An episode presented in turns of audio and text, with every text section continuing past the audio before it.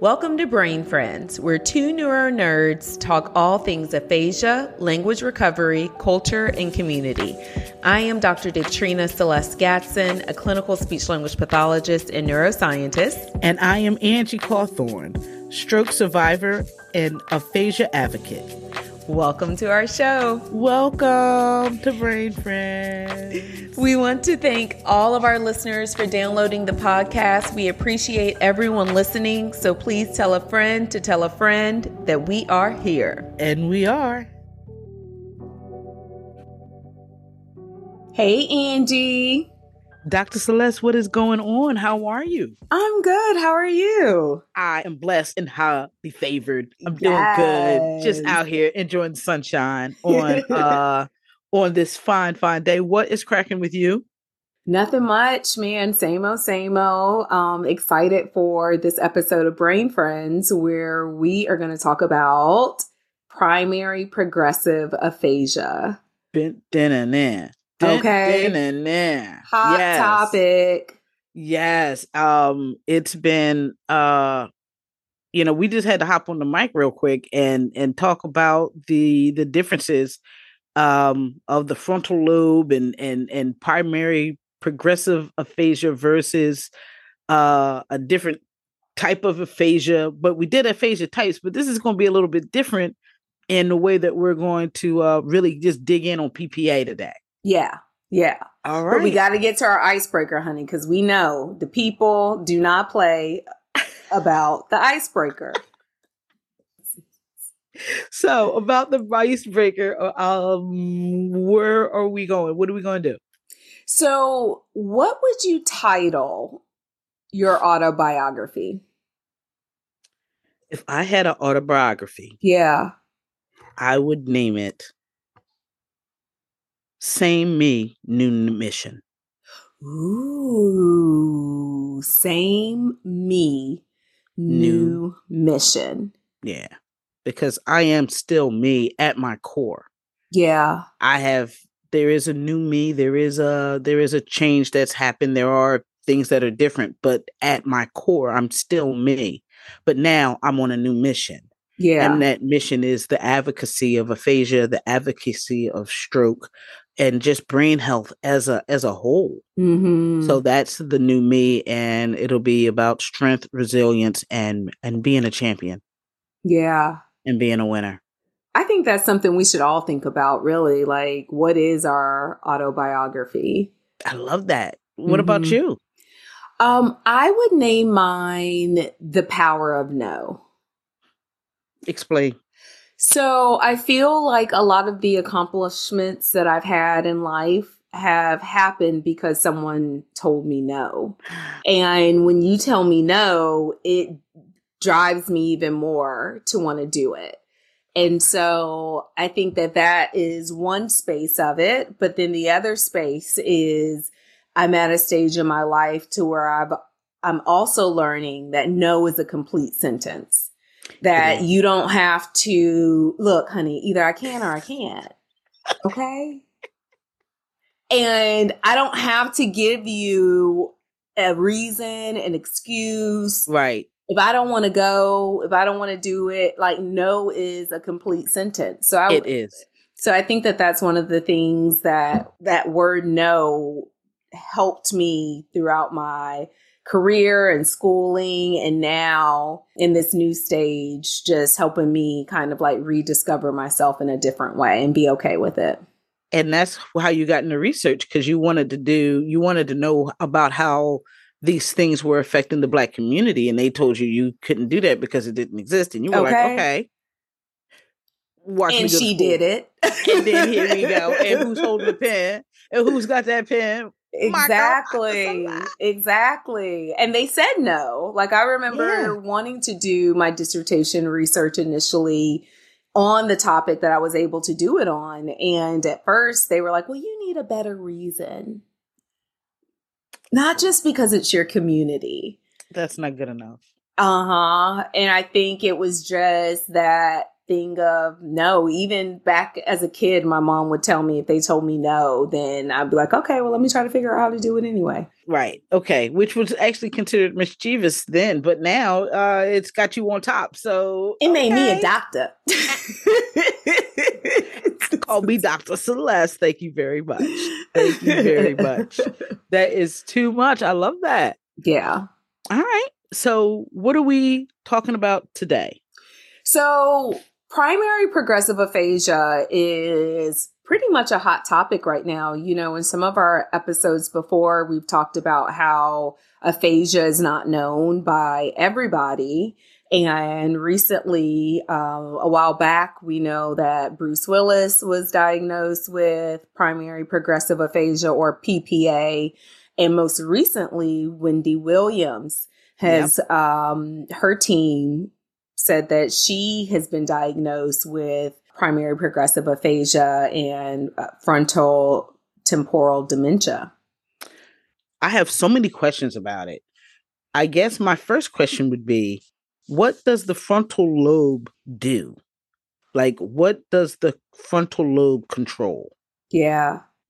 Well, so the frontal lobe controls a lot of things, and you know, it's going to be responsible for attention, personality changes, verbal expression, um, emotion, spontaneity, problem solving. Like, that's the lobe that wow. we go to for so many things. And right. then if we think about the temporal lobe, you know, you may have increased aggressive behavior. We know that the temporal lobe is our listening lobe. So an individual might have difficulty understanding spoken, spoken words or attention, uh, memory loss, uh, persistent talking. So just kind of like, you know, talking with that, mm-hmm. that may be uninhibited. And so those two lobes together can create challenges, honestly. No, a whole avalanche of nonsense. There you go. Just not be of being misunderstood and misunderstanding. Yeah. And mm-hmm. it sounds it's it sounds like the same um things that uh you experience with a stroke of those. So even though you may have, well, I guess that would be my next question. Mm-hmm. what is the what is the difference between the onset mm-hmm. of a of PPA of a primary progressive aphasia versus a stroke? Like, mm-hmm. is there? I know there's a difference, but in the difference of the onset, how does that affect long term? Does that make sense? Yeah. So when we think about a stroke, that's going to be that acute occurrence that's happening. And so oftentimes with a stroke, the damage is also going to be more focal, like so to whatever part of the brain lost the blood supply to cause the damage. But when we think about uh, PPA that could be associated with the frontal temporal dementia, we're thinking about a progressive neurodegenerative disease. And so the changes are going to be slow to onset. It's not just going to happen like that. They may increase gradually, um, mm-hmm. but the change of it's going to be different. And then also, it can be more widespread. So you might not just have that one little area that has the damage of loss of uh, where the where the uh, blood supply was lost mm-hmm. with the degenerative nature that occurs with PPA, the loss can occur throughout the different lobes, which makes therapy a little bit more challenging. And recovery because it's going to continue to get it's going to continue to progress versus okay. the stroke you're going to have more of a recovery. Okay so to make sure i understand you with a stroke because it's a sudden onset so it's um, almost like an attack or like a bruise and that bruise will actually get better over time. Um, won't be as widespread or it gets better mm-hmm. versus PPA it comes on slow it's not a like a, a hit and a bruise it's more like um it's a, a, a pebble in the water and it just spreads out. Yeah. It gets worse and worse. Right, right. And it doesn't have a way to uh it's so it's not like once the bleeding stopped after a stroke, the stroke is over. Mm-hmm.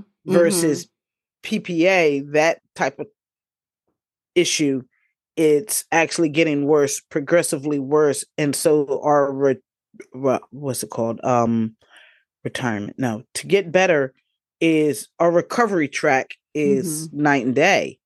But the fact that there is no cure for aphasia in either either realm, it's just about the therapy. Mm-hmm, mm-hmm, mm-hmm. And the other thing to make sure we di- differentiate is aphasia is the symptom of what's happening in the brain. So aphasia is the symptom of the stroke. PPA is the symptom of that frontal temporal dementia, or if it's Alzheimer's or Pick's disease. When we think about PPA, PPA is a result of some type of neurodegenerative disease that's occurring in the brain versus your regular aphasia is often a result of that acute onset of of a change. So whether it's a stroke, traumatic brain injury, brain tumor, but it's acute. So it's not necessarily going to continue to get worse. It, you may have the ability to get better, especially because of neuroplasticity. So neuroplasticity may not be coming to save you in the same way with PPA.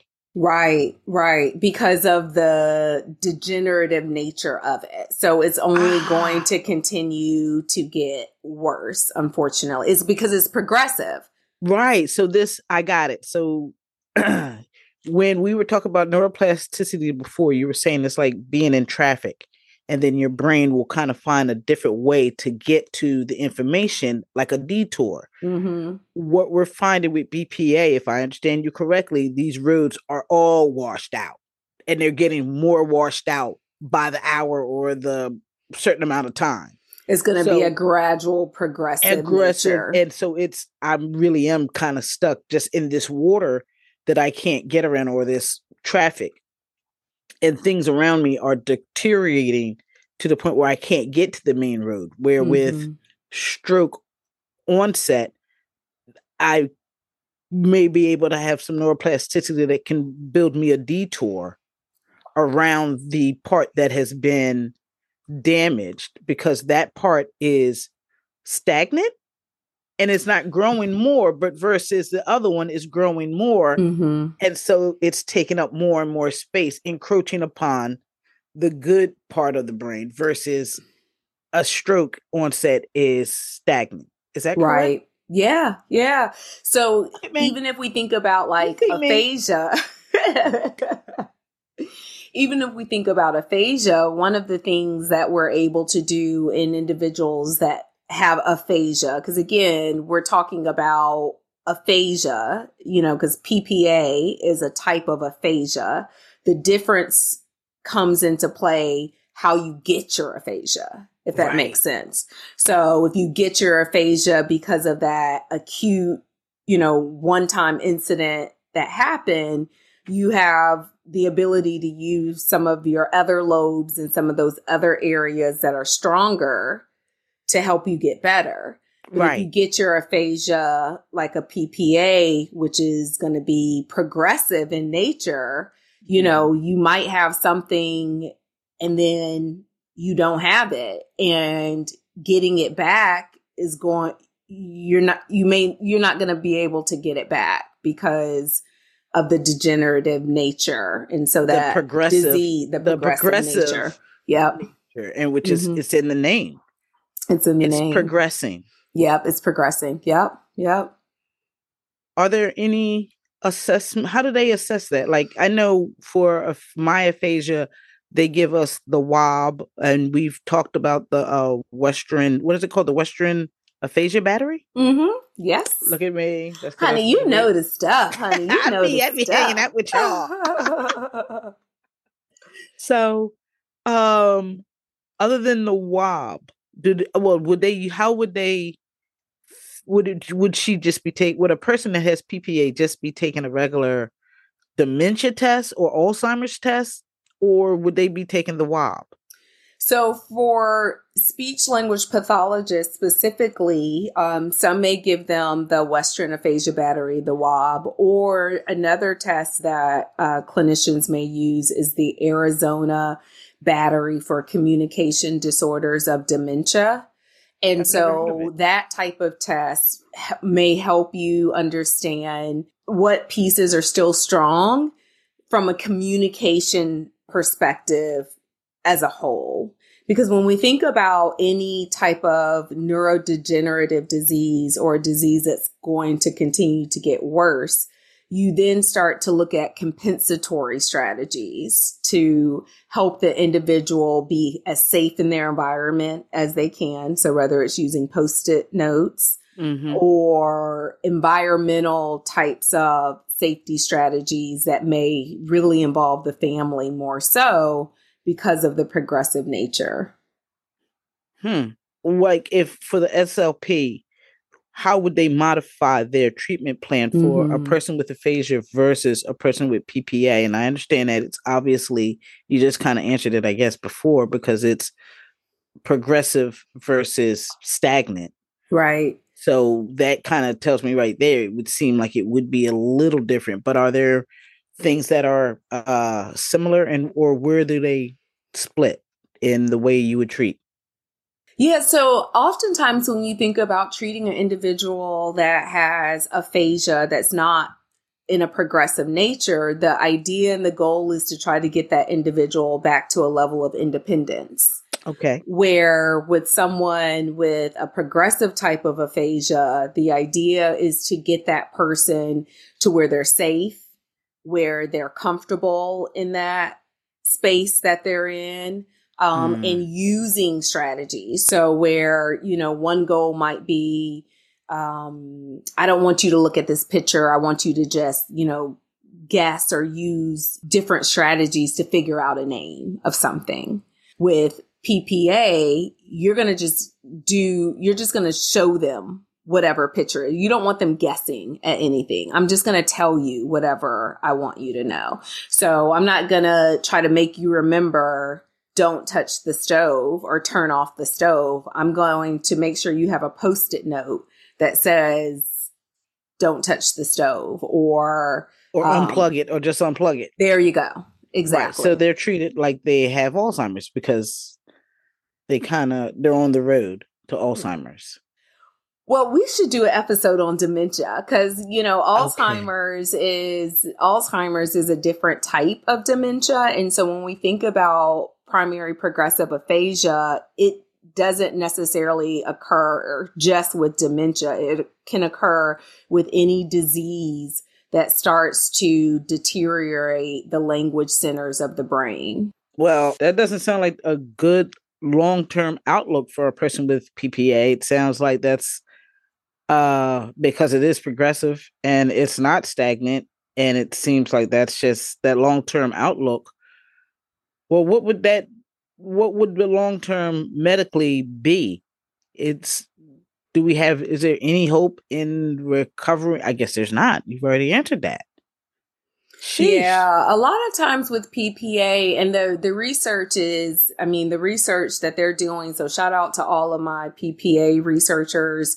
Um, I just did some reviews for the clinical aphasiology conference, and we got a lot of great submissions on uh, primary progressive aphasia. I think the scientists are trying to find new ways to help family members because unfortunately, a lot of the burden does fall on the family members because of the progressive nature of it. And so, mm-hmm.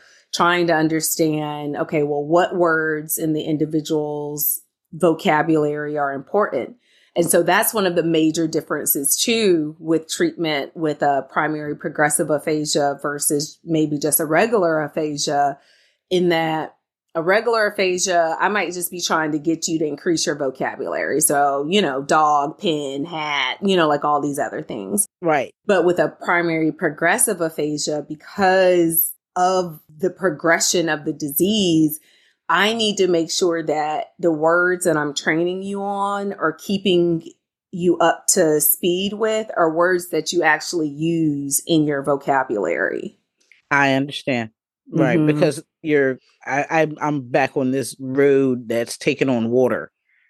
And part progressive, it's like I'm just taking on water. So I just need to make sure I can stay afloat rather than getting to a better road. It's not about getting to a better road. It's about staying afloat. Right. So even if you think about family members, going back to what we were talking about treatment, I might not just have a picture of your wife, your spouse. I'm going to have a picture of your spouse with her name because I don't okay. need you to try to constantly remember because then that also creates frustration, especially yes. if it's depending on what lobes or where the degenerative nature is occurring in the brain you know, if I'm telling you, calling you Susie, and you keep right. telling me your name is Tabitha, then I might get upset with you because I'm like, no. Right. But mm-hmm. if the name is there with the picture, that extra visual stimuli takes away from me having to figure it out, which is really, really important for individuals with PPA. I'm going to tell a quick um, thing. My aunt had dementia with um a side of uh, aphasia. she had it with a she had it with a side of Give me a little bit of dementia with uh yeah, a side a of hit. aphasia. aphasia. Just a hit. Just a yeah, just a scoop. And I remember telling my cousin, shout out to Rennie, that I felt like she knew even though she couldn't answer. But I didn't know what a yeah. was. And I said, Well, she knows she's from North Carolina. And he would say, She doesn't know anything. And I'm like, if you ask her if she's from North Carolina or is she from Denver, she's going to give you a different response mm-hmm. on the North mm-hmm. Carolina. Mm-hmm, and mm-hmm. I, it's like I knew that she was in there, even if she wasn't there for long or couldn't progress. I, I knew I was like, no, she knows more than you know. She, you know, she would. You would. Who's this? CT? And this is why I say it's not about what you know, it's about what you can prove you know. Yeah. Because if either you can name this is William Jr. or you can't.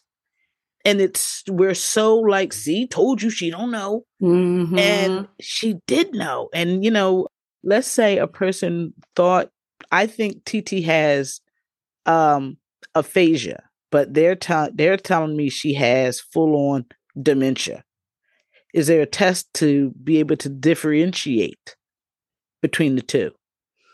Well, so dementia, so you would go see a neuropsychologist. A neuropsychologist is the are the individuals that would diagnose dementia. Okay. Um, and again, the different types of dementia can only like as far as like your Alzheimer's or whatever can really only be diagnosed after um, death because you have to look and see the plaques and tangles of the brain. Mm-hmm. So when we think about aphasia, aphasia is the symptom of something that's happening in the brain. So whether aphasia, now an individual is starting to have difficulty with their words or showing signs of like loss of language, mm-hmm. then that could be a sign to the neuropsychologist that maybe dementia or something else is happening, especially if there wasn't an a, acute stroke or a brain injury or something mm-hmm. like that. Something that we can point individ- to. There you go. And then the individual just all of a sudden is having trouble naming things. Mm-hmm. Another good episode that we might do uh, could be on like a mild cognitive impairment, which is often something that you would hear of is, you know, someone may say, Okay. Okay. No, okay. no, I'm not waving you off. I'm saying me, me, me. oh. well, me, me. because there are certain age changes that happen, like to our language. Um, meaning, you know, sometimes you might say, like, oh, I can't remember this word. And, you mm-hmm. know, some of that stuff is normal. Right. I walk in the room, I don't remember where I walked there. you go. Some of that stuff is normal with age. That's that's what we consider normal aging. But when it becomes the frequency of it, or when it starts to interrupt your activities of daily living, that's when you go to a neuropsychologist and they put you through a battery of assessments to look at your language ability. And then, depending on what those results are, mm-hmm. then you would go to a speech language pathologist that would start you on a therapy plan and test you more on what exactly the language difficulties you are having. Dr. Celeste, this has really been a great episode. I've learned so much. Thank you. I hope I explained it well. Thanks so much, Angie. I'm really glad that we were able to talk about this. And I think maybe we should do an episode on dementia and what that looks like, especially with how it intertwines with aphasia and other language difficulties. All right, listen, we will see you guys later. Thank you guys for listening. Oh, we have our YouTube channel. Be sure to check that out. Yes. Bye. Peace, y'all. We hope you enjoyed this episode of Brain Friends. Please leave us a five star review on Apple Podcasts or your favorite streaming platform. Also, make sure you subscribe to our YouTube channel.